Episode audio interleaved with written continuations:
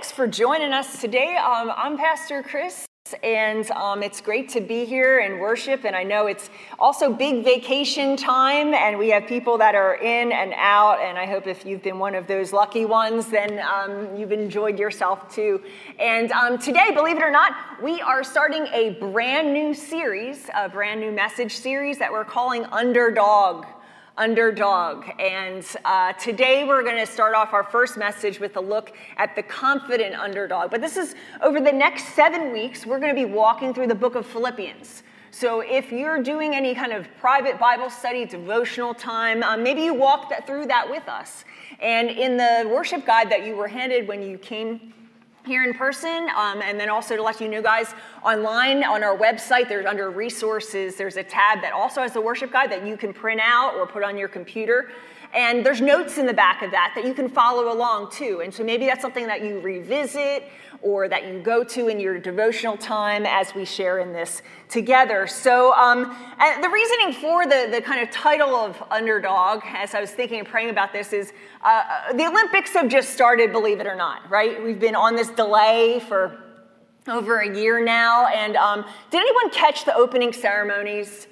Did anybody like specifically wake up at what was it 6:30 on Friday morning? We have a couple hands back there just to watch. You guys are the loyal folks back there. Um, so it started at like 6:30 our time because this is in Japan now. So I don't know how many hours exactly that they're ahead, but um, but we're kind of like in the Olympic time. I know some people have been really binge watching lots of the competitions and things. And and what what came to mind is usually during like an Olympic season we celebrate, and you'll see like those little videos of, of people that are the underdog. Whether it's a certain person because of their, their age, there was this young lady from Syria, I just read something about that. She's a, a table tennis champion, and she's 12 years old. Had she gone to the Olympics last year, would have been 11. She would have been 11, one of the youngest ever. Uh, folks that we consider to, to kind of be the, the, the, mismatched or the, the folks that, that don't seem to have all the, the things lined up in their favor to win. And sometimes we celebrate that around the Olympics. Um, but there, as I was also thinking about this message, and as I was talking with our staff, there was another image that came up about underdog, and that's this one. Does anybody? So I had no idea. So Jeff, Pastor Jeff and I were talking, and he's like, underdog, you know, there's no need to fear. Underdog is here. And I'm like, who? You know, so I think there's like a maybe a generational little bit of a different, maybe, maybe we'll kind of see. But um, but some of you guys might remember. So I'm not judging, no judging here. We are all all brothers and sisters in Christ here. Um, but you might remember that cartoon about this this underdog, no need to fear. Um, but but whether or not you know who this is or not. Um, most of us like to see the little guy or the little gal beat the big guy or the big gal, don't we? We love upsets. A, couple years back, we loved when the Philadelphia Eagles, right? An eagle. Okay, we have some people, some haters back there. You're forgiven. Don't worry. But we had the Eagles, right? They took on the Patriots, and we're like, yeah, they're like the underdog. Everybody's like cheering them on. At least the people that I know. And um, and so we really love how like you know the the underdog comes up and upsets the the big strong champion. Um, but I was thinking about this, about like, why do we care so much, right? I was thinking about wondering why do we care so much about the underdog? Why, when we're watching the Olympics or other sports or just in life, why do we care so much about the underdog? Well, I think it's because we probably, because we see a bit of ourselves in the underdog, don't we? That we, we tend to view ourselves at times in life as the underdog. We know what the underdog feels like. Well, today we're going to focus on the, this idea of confidence. And, um, and thinking about that, a common reason for feeling like an underdog often lies in this thing called comparison. Comparison. I don't know if you've ever dealt with that or maybe you're thinking of that even right now you know when you when you look around doesn't your confidence tend to go down uh, the fastest way to kill something special is to compare it to something else. The fastest way in underdog language, the fastest way to lose is to compare it to someone else's win. And if you don't know what this is like, what this looks like, I'm going to give you a couple of, of examples of this. So, say, say you're a friend, you have a great friend, or maybe a neighbor or a coworker. And this friend is on their second vacation of the year. And they talk about it all the time, and you're like, yeah, yeah, yeah. And then you think, you're like, well, my vacation consisted of going to here, right? The free Hershey. We like the free Hershey. Go to Chocolate World. Check that out. You know, you took your kids there, like, this is vacation, right? This is fantastic. So she's on the, the, the second vacation there. He's on the second vacation there. You, your version is here. It can make you feel kind of kind of bad, like, like your confidence goes down. Or, or maybe you have a friend that posts this on Facebook or Instagram. The pool, the infamous pool, the picture of her feet or his feet overlooking the pool, and you hate those feet. You hate those feet. Why? Because your feet look like this. Here are your feet. Yeah, you know it. You've been there. You've done that. Or, or you have a great another friend, or uh, maybe someone in your family, and he's out to dinner with his wife, and his dinner looks like this. Sharing it with everybody as you look down and see that you're eating that. Comparison, right? Comparison. Sometimes we can look around and we draw the conclusion that everybody else is winning in life except for you. And the truth is, for some of us, for, for most of us, there's some area in life that feels far from a total win. And if, if we were really honest, if I asked you to raise your hands in this, I think we would all agree that there's some place that we felt like that. And maybe, maybe you've invested in a job or a business venture or in a relationship or you thought you would marry this individual, or maybe you did marry them, or, or your kids, you know, you're losing at parenting more than winning, it feels like. Or maybe you're in school and there's a certain class that everybody else seems to get it really easily except for you. You know, what is that? Things keep happening to you. It's like one thing after another, after another. Th- things keep, happening to, to you as a family or, or even to us, you know, as a church. It's like, okay, well, there's a pandemic, and then this happened, and then we're in a transition, and then now this. And, and on the surface, many of us will be uh, social media spectacular, but underneath, we're really struggling, even in our spiritual lives. Have you thought about that? Have you ever thought, felt like a spiritual underdog? You see these people that know the Bible, they, they can recite scripture, they've been going to church ever since they were yay big, right? Except for you. Or, or maybe you're, you've come back after a while and you're still like confused and trying to ask questions and figure things out, that you must feel like a spiritual underdog. Well, in 61 AD, there was an entire church that felt like underdogs. And this was a church that was located in the city of Philippi in Macedonia. This is a little map to show you where that is, up, up towards the north there. And basically, this was in present day Greece. It was an official Roman military colony, and it was actually a retirement city for men to gravitate towards this area. Well, the Apostle Paul, the Apostle Paul, he made a trip there in the year 49 AD. And in that trip, he started sharing the good news about Jesus, about how Jesus came and died and was resurrected. He shared what we call the gospel, the good news. And there was this, this place that he went, this watering hole, where all the women would gather. And he shares the good news with this lady called Lydia. You can read this story in Acts. And Lydia comes to faith. She brings Paul home, and basically her whole household comes to faith, and they're all baptized together. And, and it's said that Lydia actually started one of the first house churches in this region. Well, that church grew, but so did the troubles at the time, so did the persecution. Paul himself, as he leaves this area, he's, he's arrested, he's beaten, he's imprisoned. And this is all part of the Roman Empire. And so, so believers in Christ, people that were following what was called the way, were seen as a threat. And the emperor, the emperor didn't like that. His name was Nero. Maybe you've heard of him before. And, and not De Niro, Nero. And, and so Nero, Nero was really mad because he wanted people to worship him.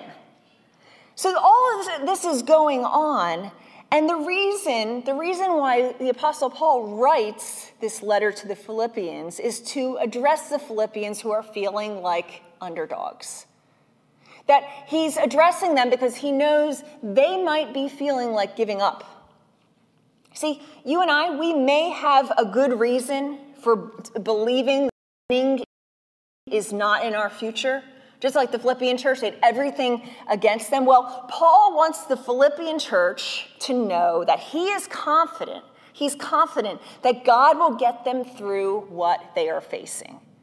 And the, the, the, key scripture here, the, the key verse I want to focus on that frames this message is this in, in Philippians 1 6. He says, I am confident.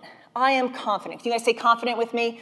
Confident that of this very thing, that he who began a good work in you will perfect it or bring it to completion until the day of Christ Jesus. Confident that no matter how bad the odds look against you, God will complete the work that he began in them in Philippi, and I believe in us today. And so the summation of this is that God positions us for a win when we run our race with confidence in Him. When we run our race with confidence in Him, then He positions us for a win. But the questions we're going to ask as we're unpacking this first section of Philippians today is, is where does Paul's kind of confidence come from? Right? Where does it come from? How do we receive that? How can Paul, so Paul at this time is in prison in Rome and he's writing this letter, how can he be confident that God is going to complete what he started? Well, that's what Paul's going to tell us in the beginning of this book, and I believe it's a message for anyone here today or listening online who is feeling like an underdog. To be reminded that you can be confident in God while you run your race confidently. So let's take a look at the beginning of this letter. So, starting verses 1 through 6 in this first section. So, Paul says this Paul and Timothy servants of Christ Jesus. He's giving a greeting here. To all the saints in Christ Jesus who are in Philippi with the bishops and deacons, grace to you and peace from God our Father and the Lord Jesus Christ. I thank my God every time I remember you. Is there someone you think of and you thank God every time you remember them? Well, constantly praying with joy in every one of my prayers for all of you because of your sharing in the gospel from the first day until now. I am confident of this, there's our verse, that the one who began a good work among you will bring it to completion by the day of Jesus Christ. So, the source of confidence that he's talking about here, the source is God alone, is God. So Paul says the source is not in the, the Philippians themselves, in the people. The source of confidence is not in what the, Dr. Oz has to say. It's, his source of confidence is not in how good or how bad things are going, or even in their feelings, how they're feeling. His, the source of confidence is in who? God. It's in God. But, but what did he do? He, he says, what did he do? He began a good work in you. In you.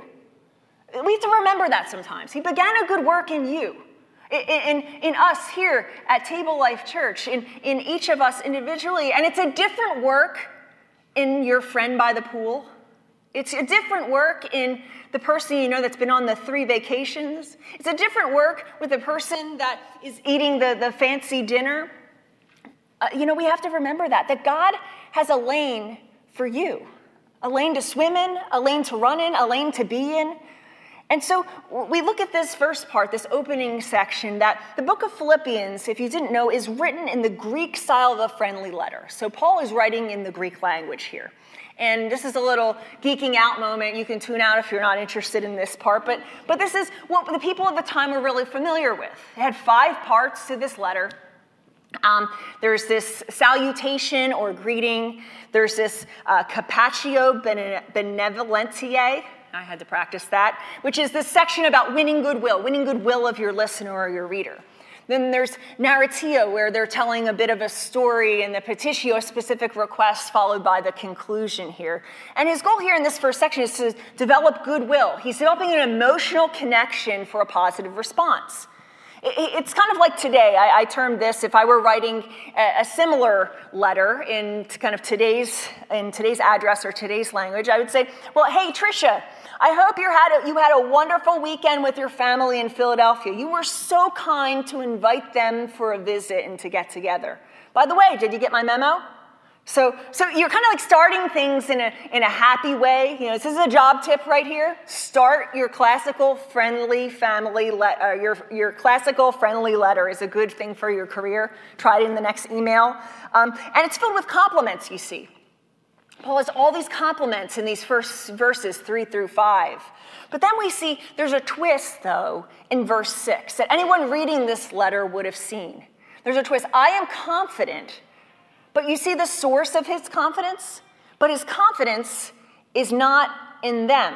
Their confidence, his confidence is not in them because of their talents or because of the plan that they have or because of their education level. His confidence is in God. Why is this important? Well, in any letter written at this time, the, the, that section of, of confidence, that complimentary confidence, would, would have been expected to be a pat on the back to the person that was reading it. To say, You are amazing. You are the best thing since sliced bread. You are just the t- tip of, you know, of, of just everything. You're the top dog here. They would have expected to be pat on the back, but instead, Paul says, No. My confidence, I love you guys, but my confidence is in God. God is behind it. God is not done with you yet. And, and they had to take this seriously because this is coming from the church's founder. It's like looking back on the history of Table Life Church and having, having the founding pastor writing a letter to us today to, to tell us. And imagine, eh, Paul's going through his own stuff at the time. Isn't that amazing when someone can talk to you and they're going through their own stuff and yet they give you encouragement? Wow. It's a lot different than when somebody that's, you know, everything is going great for them and they're telling you, well, just have faith and just believe or whatever. Like, he's under house arrest at the time. He was arrested. And I think what's true was true for Paul and the Philippians is also true for us that when you're not winning, you find out where your confidence has been. When you're not winning is when you find out what you've been relying on. So, who is the source of your confidence? Who's the source of your confidence? For, for some of us, it, it's YouTube, right? And this is a little jest here. I don't know. Have you ever like learned to do something by watching a YouTube video? You know, raise the hands here, just nice and bold. Yes, yes. You want to look it up? You just go to YouTube. You find out. I was listening to a radio program this week, and um, they were talking about that. Um, said that 35% of people have learned to do a new skill by just watching a YouTube video, and um, they asked some people to call in about different YouTube videos they had watched that would build their confidence in trying something. And this one lady, she was said she learned how to cave kayak by watching a YouTube video. Cave kayak, like in the dark and like with bats and stuff like flying around and like how to navigate, whatever. I'm like, you become someone else and their confidence in you. Maybe it's because of a dad who is no longer alive. Maybe your confidence is rooted in a mother that you will never please. Or maybe it's rooted in, in one upping the ex spouse that you have. Or proving yourself to a boss or a former boss to say, I can do this. Who did you start for? What is the source or who is the source? If you're honest, who is the source of your confidence? Because if the answer is anything else besides God, you are running a race that you will never, ever win. But how can Paul be so confident in Christ? How can he be so confident in Christ finishing what Christ started in Philippi? We're going to look at the reason for that confidence. So, verses 6 through 8, he says, I am confident of this, that the one who began a good work among you will bring it to completion by the day of Jesus Christ. It is right for me to think this way about all of you because you hold me in your heart. For all of you share in God's grace with me, both in my imprisonment and in the defense and confirmation of the gospel. For God is my witness, how I long for all of you with the compassion of Christ Jesus. The reason for confidence? He's confident because he's seen it. He's seen it. He's experienced it. Paul says, My confidence is not in you, but in Christ in you and what I've seen God doing through you. He says, You share in God's grace with me. There, there's a common bond here. He knows them, He loves them because they have been there for Him. See, I think sometimes it takes somebody else in our lives to see the truth in us, to see what God is doing into and through us, to remind us of what God has done and, and where we've been. Because many times we have a hard time seeing that ourselves. In the realm of sports, I remember when I was in college, and um, that's when I started to enter into long distance running. I had been a track athlete in high school, but I only competed in the 400 meters up to the kind of sprint level while I took on distance in college, and I found out I was pretty good. I started to run races. And so uh, I went to the University of North, I was at the University of North Carolina, and I decided that I was going to try out for the varsity track team. Well, in order to do that, in order to be a walk on at a D1 school like North Carolina, you know, they put you through a series of tests at the time and had this fantastic coach who uh, he worked a job full time and then came to coach the students here at North Carolina. And um, so our team really grew close together. We traveled to different races around North Carolina. And his name was Jonas. And Jonas really invested in us as people, as students, as athletes. And, um, and so when I went to try out for the, for the varsity team, one of the tryouts, believe it or not, I had to run the 5,000 meters around the track, which is, what was it? It's like 22 and a half laps around. So it feels like a rat, right? You're just running, running, running. And I was by myself. I uh, had to run this thing by myself. It was a windy day. And um, I remember thinking, like, I had a certain time I had to break. I think it was like 19 minutes or something. And the coach was standing there with his stopwatch um, and ready for me to race. So I met him at the track, did my warm up, was ready to run this, this time trial. And lo, lo and behold, I saw out of the corner of my eye my coach, Jonas. He literally leaped over the fence, almost got caught. He had a suit on because he'd come like straight from work. Like leaped over the fence, like hurdler style, like runs to the track, waving like this, and is like thumbs up like that. He wanted to be there for me. And I remember the smile like going across my face in these terrible conditions, having to do this thing by myself, horrible weather, and, um, and just seeing him to know that there was someone there who saw something in me made all of the difference for that. And I have to say, like, I ran at that time, like, the best time I had ever run uh, 5,000 meters on that track. And, um, and so it was interesting because it, everybody, everybody knew. Everyone needs a spiritual Jonas, but also everyone needs to be a spiritual Jonas, to call out God's work in other people, to say, hey, you know what? I really see this gift or this call in you. We're all a part of that. It takes somebody else in our lives to see what God is doing in our lives. And, and Paul, Paul is not just relying on what he's witnessed, but he's relying on what his heart tells him. See, God has something more in store for the Philippian church. He has a bigger race ahead, and it's amazing because 2,000 years later, we're reading this, and we too can be inspired and encouraged by his words. Well, the last part here, though, what is the result of that confidence? What is the, we've seen the, the reason here, but what is the result? Excuse me. He says this in verses 9 through 11. And this, this is my prayer, that your love may overflow more and more with knowledge and full insight to help you determine what is best, so that in the day of Christ, you may be pure and blameless, having produced the harvest of righteousness that comes through Jesus Christ for the glory and praise of God.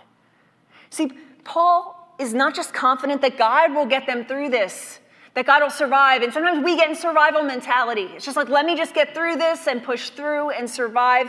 He's saying God will use this, not just get through it, but use it. He's going to use these trials to perfect you, not make you perfect in the sense of having absolutely no fault about you, but perfect in your purpose. That you would grow in real knowledge and relationship of Him. That you grow, he says this, in, into that to determine what is best. Discernment. Have you ever prayed for discernment? I have. It's a dangerous thing to pray because you begin to see things that you never saw before. To say, hey, God, give me the eyes to see and the ears to hear. And sometimes He points out things in yourself that you hadn't wanted to see. He, uh, he, Paul is saying here to, to be, you need to be who Christ wants you to be. That's the win. You learn Christ through that experience as an underdog. Nothing goes to waste. Nothing goes to waste with Jesus. Have you experienced that? To see even the, the, the stuff that you've been through, the choices that you made, like nothing goes to waste. People would look at me personally and they'd say, you know, okay, your education, like your first two degrees, they have nothing to do with anything spiritual, you would say. They are two degrees in biology.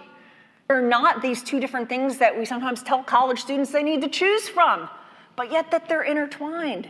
Nothing goes to waste. People might say that about church. This is a waste of time, right? You could be doing so many other things. You could be sleeping, right? That extra hour, two hours of sleep. Prayer, that's a waste, right? That's a waste. Uh, but he's saying here, no, be confident because nothing, nothing goes to waste here. And, and that's, that's for us. I believe he also is speaking to us here because God positions you for a win when you run your race with confidence in Him. Can we say that together? It kind of rhymes here, kind of cheesy, I know, but can you say that together on the count of three? One, two, three. God positions you for a win when you run your race with confidence in Him. Do you realize that there's a race marked out for you? There's a race marked out for us here at Table Life Church. It's a calling, it's a specific lane. But the fastest way to lose the race is to lose what? Confidence. And why? Why do we lose confidence? Well, as we're running, or if you say as you're swimming, we're doing this, looking behind us, or looking over here. What's, what's he doing? What's she doing? What are they doing? As a church, what's the church down the street doing? What's the church I came from doing? What's the mega church that's everybody is up there? Where it's confidence in saying, no, no, no, he has a race for you for us. Don't lose focus. Confidence not in our ability here on this planet, but the one who has put us on this planet. And truthfully, that doesn't mean that you'll have the biggest business house or the most beautiful dinner or the swimming pool. But what's the race that God has set before you now?